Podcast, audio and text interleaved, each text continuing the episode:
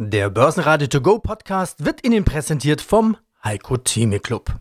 Werden Sie Mitglied im Heiko Theme Club. heiko-theme.de Der Börsenpodcast. Börsenradio Network AG. Das Börsenradio. Marktbericht. Im Studio Sebastian Leben und Peter Heinrich und von der Euro Finance Week in Frankfurt für ein Interview mit dem globalen Anlagestrategen Heiko Thieme zugeschaltet ist Andreas Groß. Die beiden sprechen über das Motto des zweiten Tages Euro Finance Week Nachhaltigkeit und Green Finance. Außerdem hören Sie Kapitalmarktanalyst Christian Henke von IG zur Charttechnik von DAX, Siemens und Infineon, Lars Brandau vom Deutschen Derivateverband mit der Forderung zur Erhöhung des Sparerpauschbetrags, Aramea-Chefvolkswirt Felix Herrmann zum Tapering der Federal Reserve, zum Rekord im CAC 40 Fondsmanager Vincent Sperling aus Paris und die Vorstände der Cartec SE CFO Dr. Johannes Fuß, 11880 Solution CEO Christian Ma und Rosenbauer CFO Sebastian Wolf. Sie hören Ausschnitte aus Börsenradio-Interviews. Interviews in ausführlicher Version finden Sie unter börsenradio.de oder in der Börsenradio-App. Der DAX macht sich auf in neue Höhen und nimmt dabei die nächsten 100er Marken mit. 16.247 Punkte und plus 0,6% sind es zu Börsenschluss. Für gute Laune sorgen vor allem Entspannungssignale zwischen China und den USA. Der ATX in Wien stieg plus 0,7% auf 3.898 Punkte, der ATX Total Return auf 7.883 Punkte. Guten Tag, meine Damen und Herren. Mein Name ist Christian Henke. Ich bin Senior Market Analyst bei IG in Frankfurt. Ja, schon wieder einen neuen Rekord im DAX. Wo stehen wir denn jetzt hier aktuell zum Zeitpunkt des Interviews? Und haben die Anleger einen großen Risikoappetit? Stehen weitere Rekorde und noch mehr Rekorde und dann noch ein Rekord im DAX bevor? Ja, wir sehen es ja in den letzten drei Tagen. Der DAX eilt jetzt wirklich endlich von einem neuen Hoch zum anderen. Wir haben ja heute auch schon ein neues Rekordhoch gesehen, beziehungsweise auch jetzt, während wir reden, geht es auf dem Frankfurter Börsenparkett weiter aufwärts. Und auch heute natürlich, wenn wir uns jetzt den Tageschart anschauen, eine wunderbar schöne, große grüne Kerze. Wir sind jetzt weit über 16.200 und ja, das dürfte noch nicht alles gewesen sein.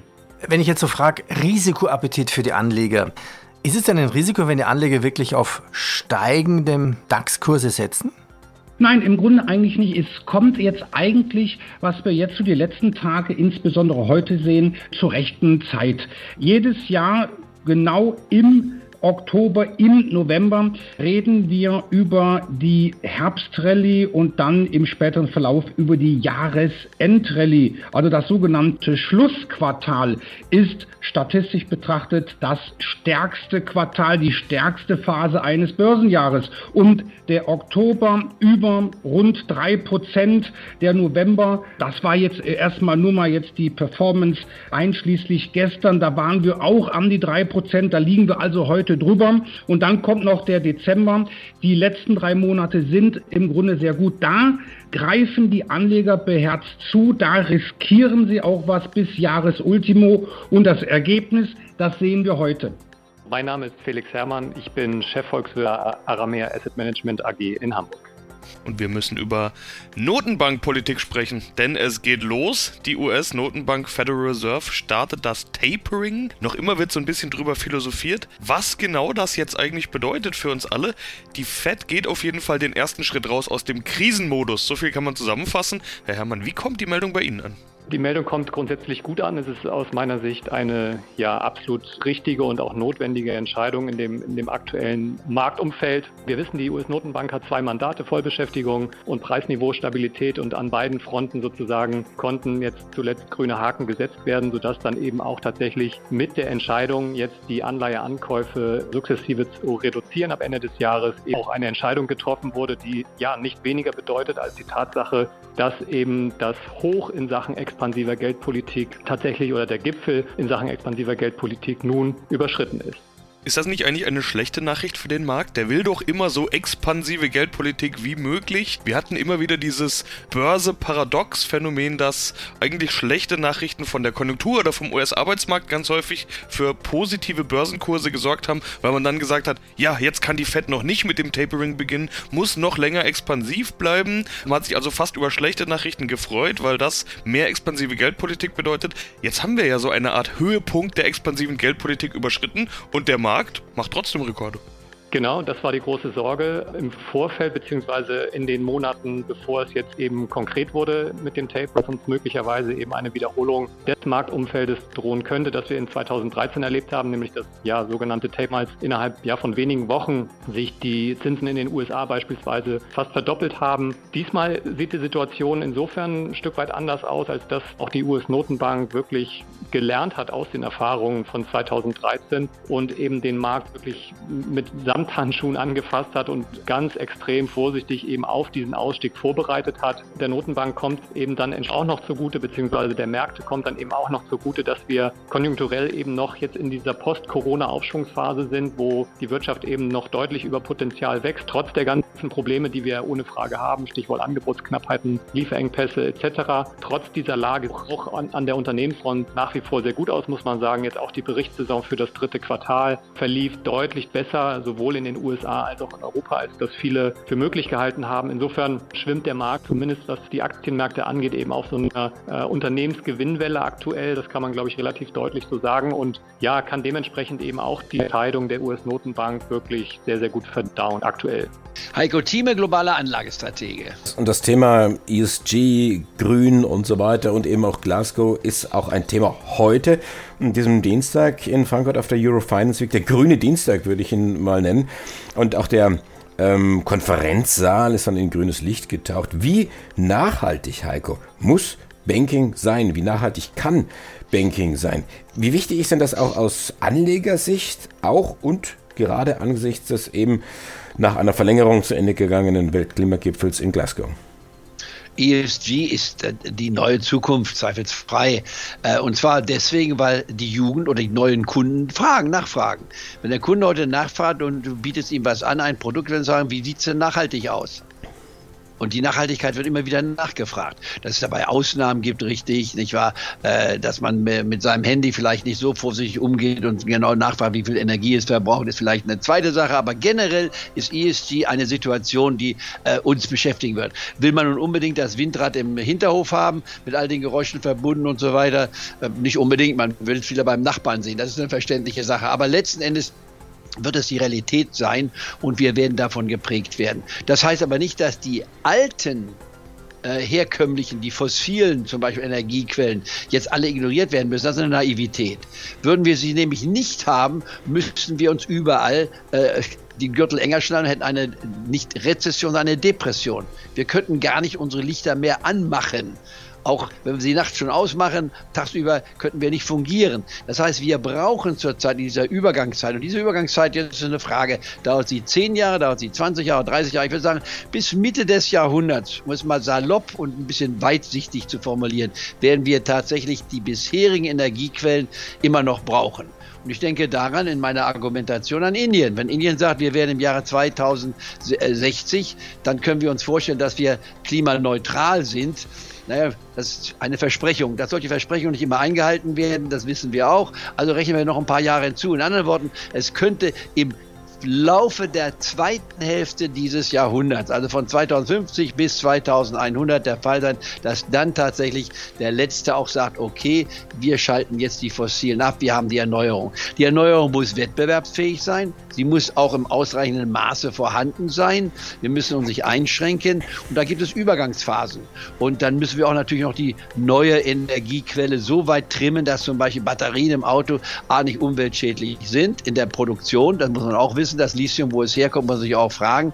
Und dann muss sie natürlich auch in der Lage sein, das E-Auto uns nicht nur 400 oder 500 Kilometer zu fahren, sondern eben tatsächlich 1000 Kilometer oder mehr. Muss nicht 5000 Kilometer sein, das fährt keiner an einem Tag. Aber wenn einer sagt, ich, werde, ich fahre gelegentlich, wie jetzt gerade gestern hier, ja, ein Bekannter von mir, der kam hier an mit 1200 Kilometern von Malaga nach Kadakis, ja, der will doch nicht zwischenzeitlich mal tanken und dann vier Stunden warten, dass es wieder aufgeladen ist. Also kurzum, da müssen noch einige Dinge kommen. Aber wenn das dann voll und ganz da ist, könnte ich mir vorstellen, dass Tankstellen im Jahre 2050 eher Rarität sind als die Normalität. Aber im Jahr 2030, glaube ich, gibt es mindestens so viele Tankstellen, wie es elektrische nicht wahr, äh, Leitungen gibt. Mein Name ist Vincent Sperling. Ich bin hier bei der Société de Gestion Prévoir, Co-Portfolio Manager mit Armin Zinser für unsere beiden europäischen Aktienfonds Prévoir Gestion Action und Prévoir Perspektive.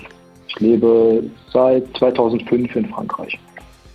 Wir sprechen über Rekorde. Wohin das Auge blickt, sehen wir Rekorde, also zumindest bei den Aktienindizes. Wall Street und Nasdaq schon seit einiger Zeit. Auch im DAX merkt man sich die Allzeithochs im Prinzip gar nicht mehr, weil eh bald wieder ein neues dasteht. Heute früh gab es erst wieder eins. Und auch der französische CAC 40 hat eins erreicht. Hat ein bisschen länger gedauert, aber auch hier ist jetzt Rekordzeit angesagt. Herr Sperling, war zwar eine schwere Geburt, aber Rekord ist Rekord, oder? Ja, richtig. Also ich habe in den vergangenen Sendungen auch immer mal wieder erwähnt, dass das für den CAC besonders schwierig ist, weil es eben ein reiner Preisindex ist und kein Performance-Index wie der DAX. Also die schönen Dividenden, die helfen dem CAC 40 eben nicht. Aber er hat es jetzt tatsächlich geschafft, am 2. November den Rekord einzustellen, der immer noch vom September 2000 stammte. Und ich habe es verpasst, weil ich gerade im Urlaub war. Im Urlaub in Afrika ohne, ohne Verbindung. Ja, aber es ist so, also der Rekord wurde eingestellt, der, war noch, der stand bei 6.922 Punkten und ein paar zerquetschten. Und heute sind wir über 7.140. Gewinner im DAX waren Kia Gen nach Übernahmegerüchten. Die Aktie stieg plus 4,3% und damit auf den höchsten Stand seit dem Jahr 2000. Delivery Hero legt als typischer Corona-Gewinner mit steigenden Infektionszahlen weiter zu, plus 3,8%. Weiterer Gewinner war Continental mit plus 3,1%. DAX-Verlierer waren die Münchner Rück mit minus 0,8%, RWE mit minus 0,9% und Schlusslicht MTU mit minus 1,1%. Nächste Aktie. Letzte Woche gab es die Jahreszahlen von Infineon. Umsatz 3 Milliarden Euro. Infineon selbst nennt es Vorteil Ungleichgewicht auf dem Halbleitermarkt. Ja, also man könnte auch ganz klar sagen, Profiteur vom Chipmangel. Geht der Aufwärtstrend der Aktie weiter? Danach sieht es aus. Wir haben erst vor kurzem, nämlich in der vergangenen Woche, hatten wir auch hier ein neues Hoch gehabt. Über 43 Euro wurde die Infineon-Aktie gehandelt. Dann kam es jetzt mal zu einem kleinen Rücksetzer, also auch Gewinnmitnahmen. Das ist überrascht nicht, wenn ich mir natürlich anschaue, dass der Wert noch Anfang Oktober bei 33, 34 Euro lag. Also Infineon-Aktien als Technologieaktie hat deutlich an Wert gewonnen gewonnen. Die Reise kann weitergehen und wenn wir uns den Chart anschauen und auch die technischen Werkzeuge, die wir haben, dann ist bei der Infineon-Aktie weitaus mehr drin. Beispielsweise kann es sogar bis an die 49 Euro gehen. Natürlich gilt auch hier, Infineon ist auch kurzfristig heiß gelaufen. Das heißt, ein Rücksetzer, wie wir das zuletzt gesehen haben, wäre natürlich wünschenswert, so Innenbereich, so ein Rücksetzer bis 41, 80, 41, 90 und dann natürlich hier dann zugreifen und wie gesagt, das Kursziel könnte so bei ungefähr 49, 40 liegen. Guten Tag, mein Name ist Johannes Fuß und ich bin CFO der Catec SE. Kommen wir mal zur Zukunft. Sie haben eine Prognose gegeben, ein Konzernumsatz von 535 bis 560 Millionen Euro sollen es werden und eine Steigerung des operativen Ergebnisses, also wie Sie gesagt haben, EBITDA adjusted, was Sie sich da anschauen, zwischen 30 und 59 Prozent auf 27 bis 33 Millionen Euro.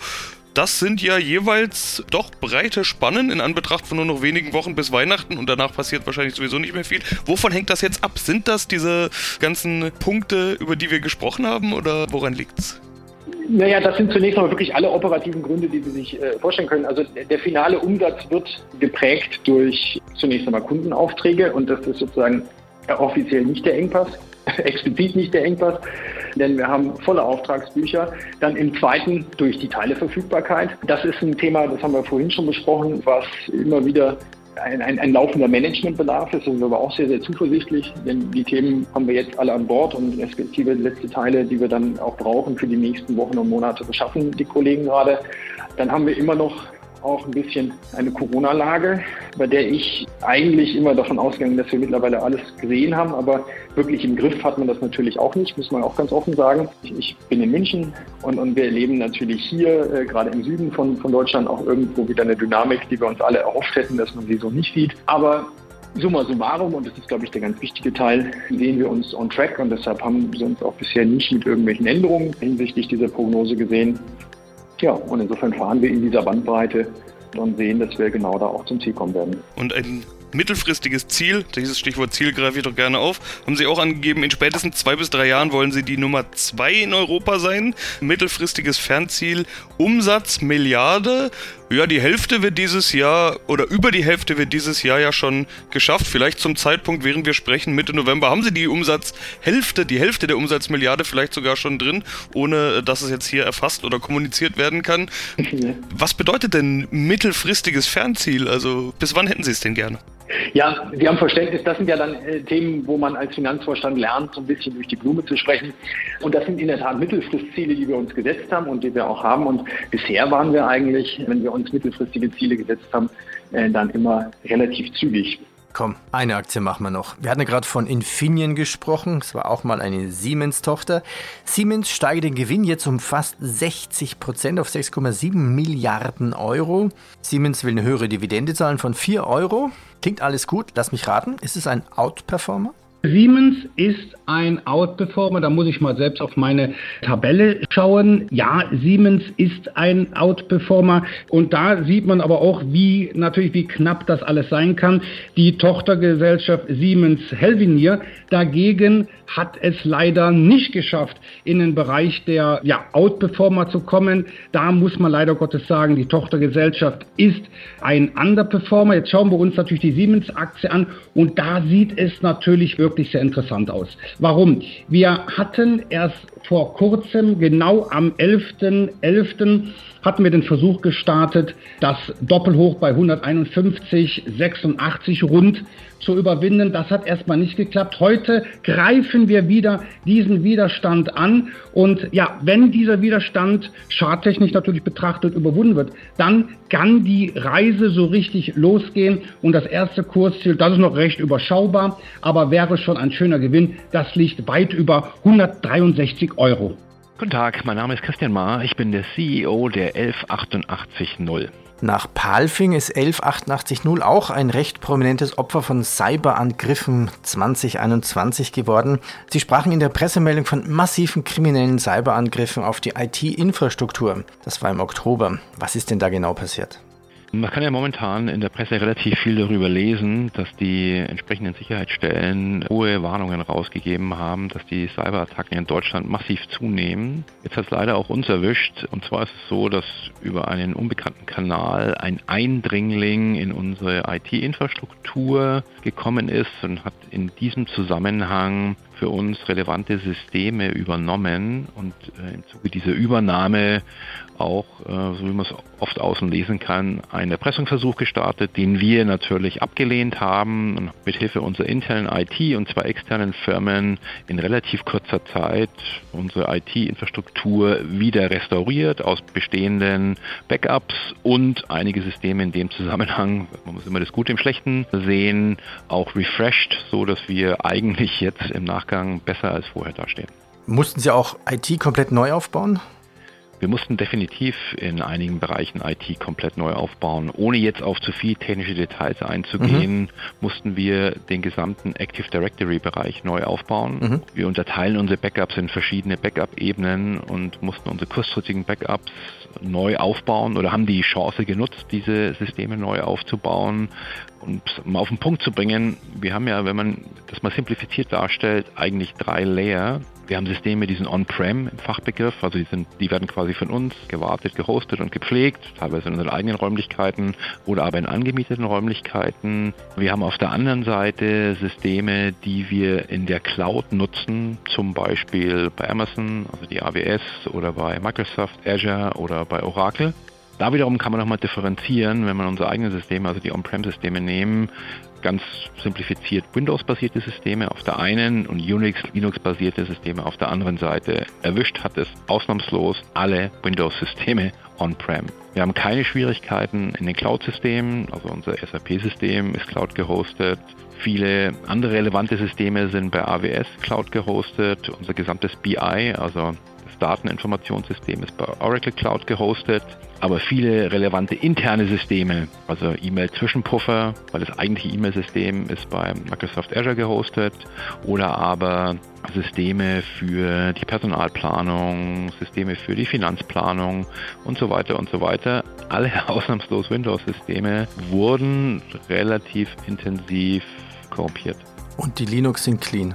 Man wird es nicht glauben, ja, aber die Linux-Systeme sind, Stand jetzt immer, muss man dazu sagen, aber wir sind schon sehr, sehr, sehr weit und wir haben, wie gesagt, sehr viele oder sehr, sehr gute externe Experten eingeschalten. Die, würde ich mal sagen, sind zu 99,9 Prozent äh, nicht betroffen. Wie groß waren die Ausfälle? Sind auch Kundendaten betroffen gewesen? Also ich muss, ich muss immer sagen, nur den jetzigen Stand wiedergeben kann. Ich kann nicht sagen, was jetzt in drei, vier, fünf, sechs Monaten passiert. Also diese Hackerangriffe verfolgen ja eigentlich immer relativ stringente Pläne. Stand jetzt sind weder Kunden noch Internetdaten betroffen. Was wir sehen, ist halt, es ist relativ destruktiv vorgegangen worden. Man hat Sachen wirklich zerstört. Oder aber man hat sich verschlüsselt und im Zuge der Verschlüsselung wurden wir eben aufgefordert, für die entsprechende Entschlüsselungssoftware Geld zu bezahlen. Sebastian Wolf, CFO von Rosenbauer.